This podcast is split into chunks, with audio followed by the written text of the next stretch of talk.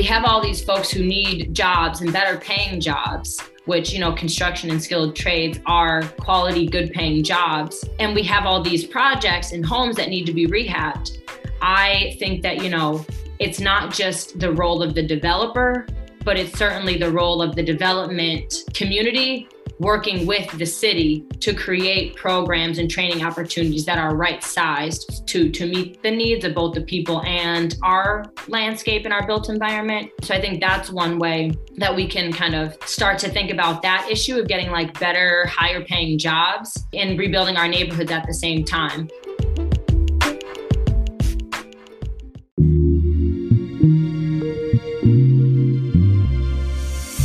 You're listening to Black Women Lead, a podcast elevating the stories, struggles, and accomplishments of Black women leading change in their communities.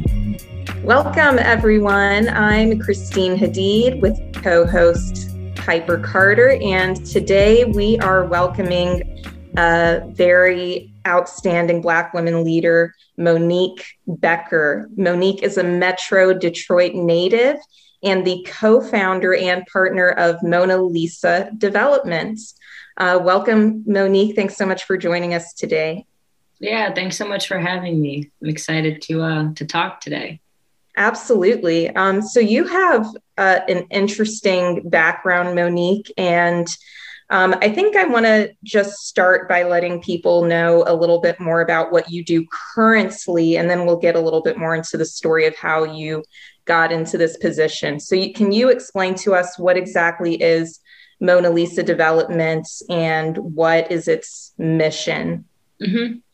Yeah, so uh, Mona Lisa Development is um, a family of companies, really uh, socially responsible development firm. We also do project um, uh, property management, um, consulting. We're licensed and insured general contractors. And yeah, we started um, a few years ago. I started with my best friend and business partner, Elise Wolf, um, really in response to kind of the, the lack of mission based work in for profit development and wanting to really center our practice on creating opportunities for not only ourselves um, financially, but also opportunities for our community whether that's providing affordable housing for creatives, other emerging entrepreneurs, like we do in our kind of residential developments, or that's providing um, job opportunities and subcontracting opportunities, working with other uh, construction firms in the city. We work with over 95% Black and Latino owned um, construction firms. And then also, you know, just making sure that we're being good neighbors and our work is responding to a real community need not uh, something that we've kind of derived that fits uh, a bottom line requirement but that our, our work our development work which is you know all about housing quality of life is really centered on meeting meeting a need. Um, and that's kind of what led our practice to to start in our own neighborhood virginia park community. Um, and we're you know really really deeply rooted um, in in this area do tons of different things and are always super busy. Um, but you know, really, um, yeah, it's crazy to, to just think back kind of where we started versus where we are now. Um, really um, proud of the of the growth that that we've had. That's awesome. I'm going to let um, Piper ask a question, but just real quick, because you look so young. How long have you guys been in business? Yeah, so um, yeah, I definitely have a baby face, and my mom still gets uh, ID'd. Um, but we have been in business. Um, so technically, um, kind of one of our companies, Mona Lisa Management, uh, has been in business for three years, but it's been about two years since we quit our other jobs and went full time with uh, Mona Lisa Development. So you were working at another job while you were growing this business and for about a year then uh, before you were able to devote your full time to it yeah i mean really probably probably even a little bit longer than that you know it's kind of a was a side hustle thing like rehabbing homes on the weekends and in evenings and then it just got to the point like you know doing this work for others, we're doing this work for ourselves. There's only 24 hours in the day. And the work that leaves us feeling energized rather than drained at the end of the day is really doing this this work, you know, particularly in our community and under kind of our mission, collaborating with the folks and, and setting the, the tone and, and, and culture of this work that that fits us in our community as opposed to kind of a very like corporate esque space that didn't didn't jive with with um you know the, the way that, that we want to approach and the way that we think kind of development and housing should be approached yeah that's great um you you did speak a bit about how you got into the work but can you just kind of outline it for us a bit more so we understand mm-hmm. a bit a bit better yeah definitely um uh an untraditional path for sure. Um, I actually, um, I feel like I first started to think about development in the built environment when I was a kid without fully understanding it or, or kind of being able to interpret like ev- everything that I was taking in. Um, so I was born in the city, raised in the suburbs, was raised as an only child and was really close growing up to um, my mom's side of the family and my cousins who there's eight of them and i was the only child so it would be like a couple days out of the week after school. Like me and my mom driving down telegraph road um, you know passing through southfield redford then you know turning left on Fenkell to go to brightmoor which is where my mom was uh, from and where my family was at. And just taking that drive and looking at the difference of yeah the shops the schools the homes and just like seeing that lack of investment that like deterioration like seeing more um, litter and things um, and just like it was always like very troubling to me as a kid because for me being in a mostly all white community to then kind of and and seeing how how life was like quality of life was like there and then going and and you know being with my family and just seeing kind of the the difference it was to me like always very frustrating and it caused a lot of of stress because it just seemed very racist to me. Like race was the only bottom line um, in terms of that like the aesthetic like look of the neighborhoods and and just the amount of like vacancies versus active spaces and so i think that always um, kind of really st- stuck with me and like that that injustice um, so i went to u of m studied international studies in spanish and was thinking i was going to do international human rights law um, but then you know just going through that that kind of education and i'm like no i don't want to be this american with this like moral superiority overseas, like living out this mission of a government. And that's just like not my thing. So um, I did end up working out because then I was recruited for Teach for America. Um, and I have several teachers in my family, and I felt like, oh, maybe this is kind of my calling, and that I wasn't expecting that. But again, like I went to Birmingham Public School, seeing my like educational outcomes versus like a lot of folks in my family who went to DPS. Um, so did TFA and I was very frustrated because I felt like a lot of the things that they were teaching us um, were not being um, actualized in the schools. And I felt like I was, um, it was like a very draconian environment where I was like required as a teacher in this charter school to have my students like raise their hand like this a certain way. I can call on, on them if it wasn't perfectly straight, walk in the hallway with their arms behind their backs, and just all these things that I did not experience. And again, like mostly all white school didn't have that experience, black school, and now it, it's like this like kind of oppressive, repressive environment. Um, so I was like, okay, like th- this isn't it. This isn't the way that I'm going to be able to kind of impact change in my hometown. And so but like during that experience, kind of being a young, educated professional living in the city, oh, like there's these restaurants opening and these cultural events. And my my family and my students and their families were still very disconnected from that. So I was just like, okay, what what is like happening to this city? Like what is this industry? why are all of these things happening and just kind of calling back on some of my like experience as a kid. Um, I reached out to mentors at U of M, just like, okay, I want to learn more about this. I have no idea what to do. Um, so I got connected with Peter Allen. He then taught um, a course at, at, Ross Business School about kind of the masters in um, real estate. And um, he had started a spinoff in Detroit for Detroiters, kind of a similar but a bridge curriculum. So I ended up taking that class, which is, uh, you know, now building community value. And I took that class and um, did my project on the home that I now live in, which is a two family flat in Virginia Park community. Won first place and then um, got connected with the platform, which is a development firm in the city. Worked there for a couple of years, and that was just like my my crash course into development. So I was working on like six different projects, new construction, rehab, kind of assisting in the project management also um, doing some community engagement and, and also ended up helping them with the investor relations when they were building their capital fund. Um, so worked there for a couple of years. And then I was like, it's a lot of market rate work. I want to learn more about affordable work. So I worked for Shelborne Development for about a year on uh, kind of historic rehab projects, historic tax credits, and affordable affordable projects as well. Three years working for others. I'm like, it's been great. I've learned a lot, but again, that's not this isn't the way I want to impact change in real estate and community development in Detroit.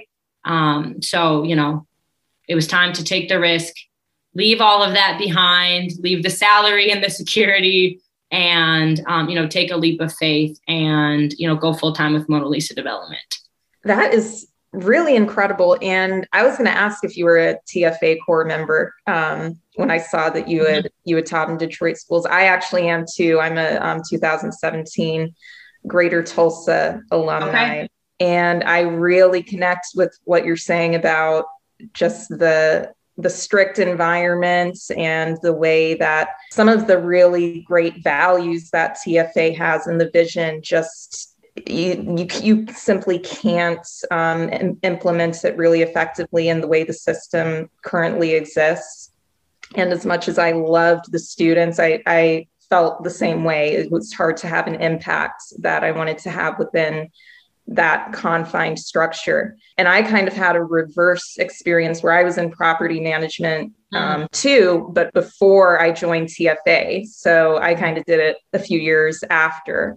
But I definitely, especially working in property management before, you definitely see the relationship between real estate and education and how kind of that gentrification in housing policy and real estate translate into you know who goes to the community schools and how they're funded with property taxes. So I have a few follow up questions. So, coming from more of a market rate side of the real estate market, a lot of times when they talk about investing in communities, it sounds good, but it results in gentrification where you have the existing population being kind of pushed out. How do you avoid that or approach that kind of conundrum in your work where you're investing in the communities, but as you're adding value, maybe it increases the rent rates more than what the existing population can afford? Or what what's how do you make those changes accessible and affordable to the people who already live there? Yeah no great great question I think it comes down to ownership and then also opportunities for folks to make more money. So, with ownership, like I'm steadfast that Black people in Detroit, communities of color, like across the country, need to own more land, their place where they live. Like, if nothing else, you always have a roof over your head that isn't contingent on some big developer, some wealthy investor buying tax credits. So for 15 years, you have this temporary solution, but then during that 15 years, it's the system makes it very hard for you to kind of set yourself up to be able to to get out of that, the, the need of that, to be dependent on that. So, what that kind of focus on ownership looks like right now uh, with our work is an initiative that we've been working on for several months um, that we just kind of launched. We have a landing page up. We're going to put out a community flyer um, next week or community mailer next week uh, called Black Detroiters Rebuild Virginia Park Community. There is a very problematic deal right now that the city and the land bank um, cut with the New York City uh, investor that grants him access to own not only the 10 historic commercial buildings, including a hospital, two schools, and some other stuff, but on top of that, gives him the first right of refusal to own basically all the land bank owned properties in the community. So that's 125 homes. That is 400 vacant lots. This agreement was made in 2015.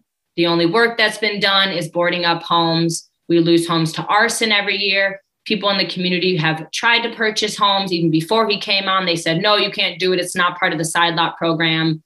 Oh, but then they go and create this whole new program for this investor. So what we are demanding is that the city and the land bank cancel that deal where he is granted um, right of first refusal to 125 homes in the vacant lots and instead reserve 80% of those homes for purchase by Black Detroiters.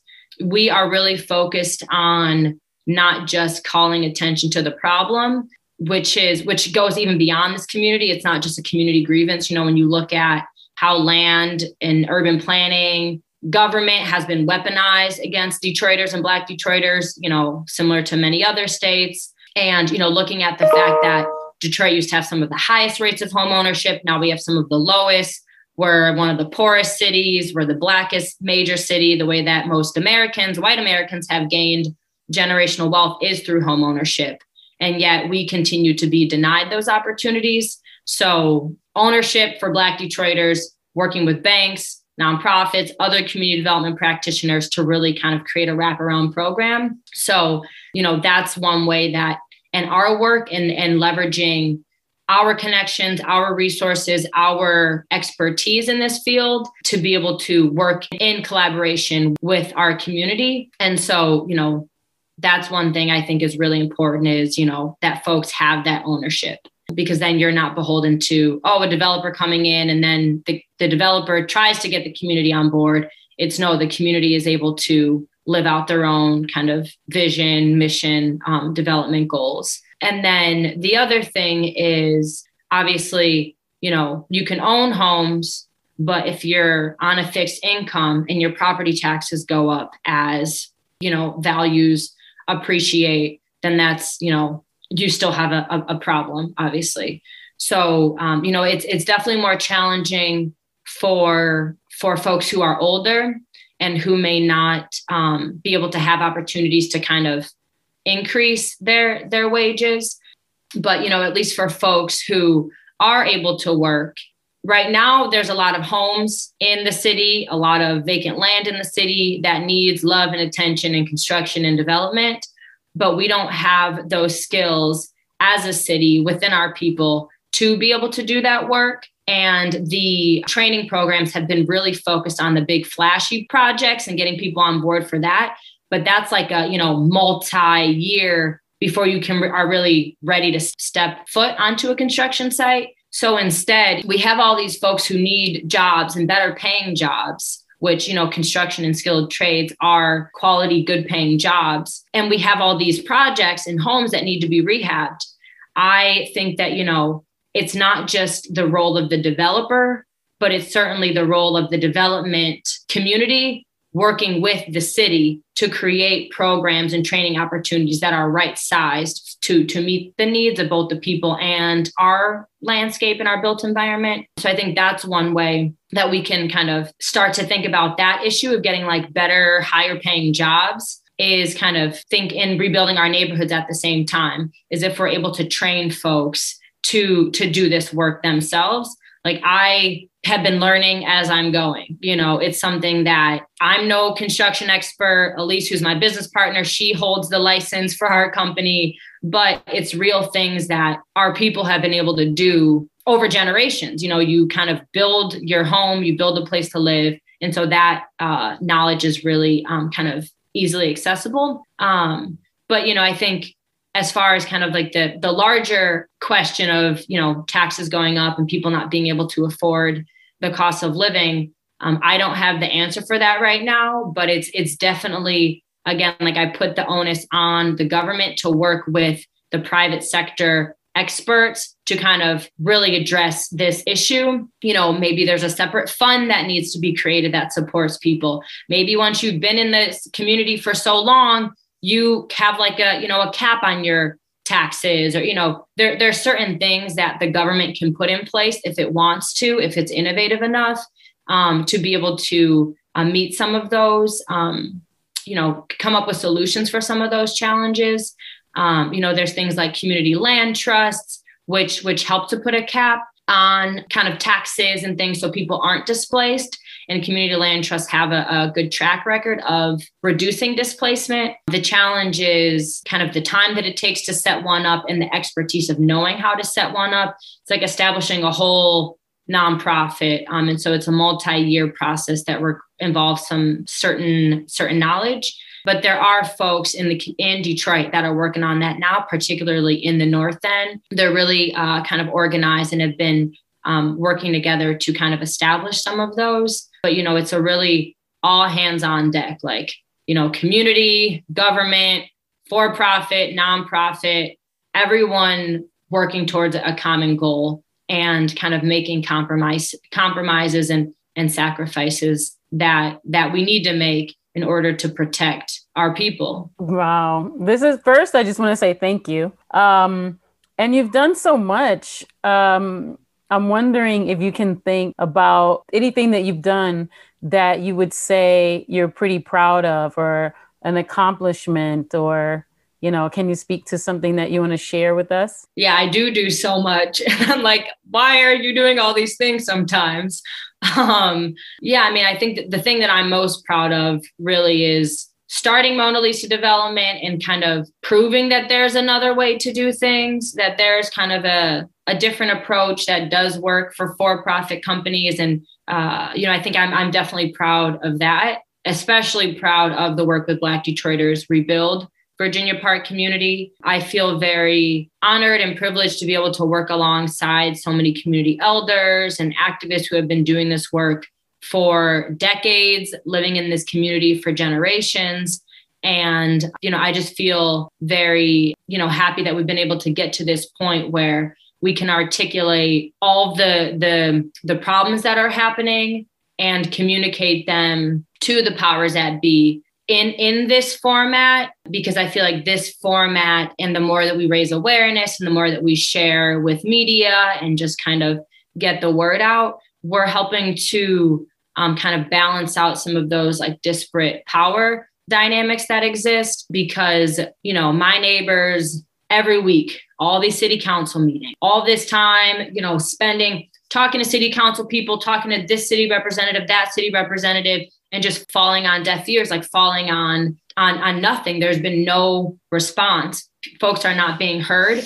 And so it feels really amazing for all of us to be at this point where we don't have a full website, but we have a landing page where we haven't sent the postcard out yet, but the design is basically finalized. So we will send that out and get it to 4,000 addresses. And, and really, you know, we started working on this, you know, in 2020 and it's been like several months. And so, you know, really, really happy that, that we're at this point now and can, can start to, to broaden the conversation and, and, and be heard by, you know, folks who have refused to, to hear us or, or have been unable to kind of connect with the work that we're doing. I wonder if we can get even a little bit more granular because when I'm hearing your story, clearly you're a visionary and you have a really good kind of bird's eye perspective of the way all these puzzle pieces fit together to affect community development. And it sounds like you've kind of been a visionary from the beginning. But when I hear how you, you know, started out studying internet was it international policy, international relations? Mm-hmm. Um, and then you kind of pivoted from that when you realized it wasn't really what you wanted to do. And then um, been on this journey, getting more into the development side and saw the market side and realized that's not really what you wanted to do. Seeing where you've gotten to today, I'm sure makes it look a lot easier than it was. Does any specific hurdle stand out in your mind where you were just like, I don't know what I'm doing. I don't know how I'm going to get to the next step. This just feels too big. I know that there's an issue here, but I don't really have the background or experience. Like, what can you describe one of those moments and what it is for you that's made you able to push through despite your lack of connections or or intimate knowledge about how this whole complex industry works? Yeah no great great question. Um and i mean just thinking back to when i first started i felt like a fish out of water like math was never my strong thing. I didn't even know that real estate development was a career or like a industry. Like I never really thought about it. So when I first started at the first firm I was at, it was just everything was was so new. Um, you know, in construction and development, it's a very white male dominated field. I looked even younger then than I do now and just being the only person of color at the table, the only woman, I definitely had to work through like feeling very small. And I think the way that I was able to, you know, to to do that was just like from a community of support. Um, you know, realizing that just like development, it's a team sport. Like you, you know, you have big teams of, you know, folks internally and then you also have you know your architect your contractor your civil engineer. There's just all these different players that are involved to, to make one project come to life. It's like for me i feel like in order to do the work that i'm doing and kind of carry on it's just like all these different people that i have to call on as well for support. And so you know definitely had a lot of conversations with mentors other Black women who work in the industry, maybe kind of like from a financial perspective um, or in, on like the financing side of things, and just being able to kind of share those challenges um, was was helpful. But then also, you know, I think I was able to push on when I realized that this isn't the only way this isn't the only space this isn't the only place where you t- can do this work. And knowing like okay great learning experience very thankful for the opportunity but now it's time to transition into something that that works better for me. So kind of calling on those people to support me when i felt like i didn't know what I was doing or I wasn't in the right place or that imposter syndrome, but then also recognizing when another opportunity arose that it was okay for me to transition onto something that I thought would be um, more productive, healthier, you know, all around for me. And, you know, I think something about development too, and that I think we don't realize. And I think sometimes developers or even community members may not fully appreciate the fact that like we're all experts in this. Like we all live in a house or in an apartment.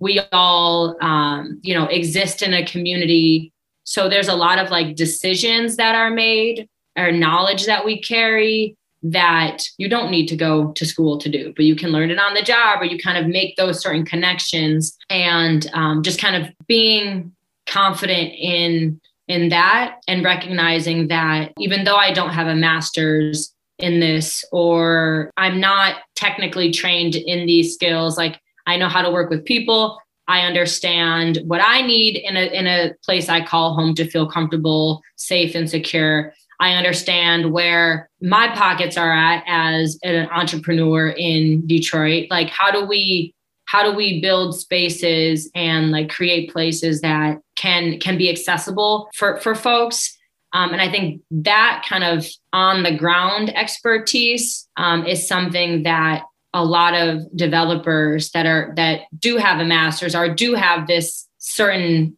expertise that they don't know. And so kind of I, it felt you know the more and more that i had these conversations and um, the more and more that i began to kind of like speak up um, i realized like oh you do know more than you think you do. And um, you don't necessarily need to seek the like external validation from people who especially have no idea what it's like to be in your shoes or to be in the shoes of of other folks. And so i think that really helped me to to get over those like initial hurdles but still just development is a team sport life is a team sport and like really knowing when i i need extra support and like how, how can i where do i go to get that? And i think you know one of the places that i'm at now is just understanding okay you're doing all of this work and things that you're passionate about but in order to be able to continue that you also have to rest and you have to care for yourself. And so i am beginning to to learn and deepen my self-care practice. So that's my that's my next journey in order to be able to continue to do this this type of work. Yeah. And you know like i say you do so much and you've told us like all of these interesting aspects of yourself so what I'm wondering is what does leveling up look like for you? Like, how can all that you do be taken to the next level? And I'm going to say, with that, what support would you say that you seek? And something that you don't currently have, or it could be more of what you already have, you know, or some of all of that. Yeah, no, leveling up, I think less client work, more acting as the developer on our own projects. You know, I feel like sometimes, and I, I love what I do, and I am so appreciative that the client work that we do, which is with um, like larger community development corporations or for profit developers, project management, some community engagement, um, kind of activation planning. I'm very thankful because I'm able to learn, build relationships, and grow expertise on a scale that I wouldn't be able to participate in otherwise. But, you know, sometimes it feels like I have six different bosses instead of just one. And I'm sure a lot of other folks who kind of do consulting um, can can empathize with that. You know, so I think leveling up for me is beginning to kind of transition over the next couple of years from um, you know the business being dependent on that source of revenue to being able to understand and learn. This is a skill that and something we've never done before kind of putting together an investment fund going to seek out capital being able to raise money so that we can act as a developer and kind of carry out some of the like larger ideas and projects you know that that we'd like to do or, or, have a vision for. Because you know the, the way that we've been doing things so far and we just got our first construction loan which was huge.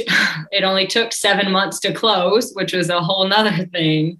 But you know is like working making money putting that money into rehabbing these homes. And these homes are 100 years old they're like 3,500 square feet. So it's a very cash intensive project, but kind of tra- transforming that mindset, which kind of like, you know, a hustle, like we're just doing what we need to do to get things done to really, okay, let's like back up. Let's figure out what we want to do, what we can do in a year, and understanding different rate, ways of getting that money besides us working all of those hours. And so, you know, leveling up is definitely going back to the mentors and understanding, okay, how do we, we're at this phase now. How do you start to ask people for money? And like that feels kind of weird. You know, like I'm used to asking banks for money and getting told no a lot. And then you keep going. Well, what does it look like? And what does it mean for your business to be able to take on investors? And so just um just to put it in the universe, in terms of investors, where now, like if someone's listening, where now can, you know, folks invest? Well, I would first direct folks to Black Detroiters Rebuild, Virginia Park Community, www.bdrebuild.com. Um, it is going to take a lot of capital to rehab those 125 homes. We'd love for those homes to go to homeowners or um, small scale developers um, in the city and so i think that that would be the the first place um, you know that's also it's in my community. So it's really important for me personally and for mona lisa development that that project is successful. It will only happen if we have financial partners like banks and then also investors who can can help to support some equity contributions um, that um, homeowners or kind of purchasers may need. Um, and yeah, so I would say that that would be the, the first one. I think in terms of us taking on investors for Mona Lisa, um, we probably need to identify another project. we need to come up with the you know business plan pro forma for all of that. Um, have tons of ideas. Like I can't keep the ideas. You know, I, I can't stop the ideas or just I get so many of them. Um, but just understanding like what that investment vehicle is. And I think we would have to establish a fund or something.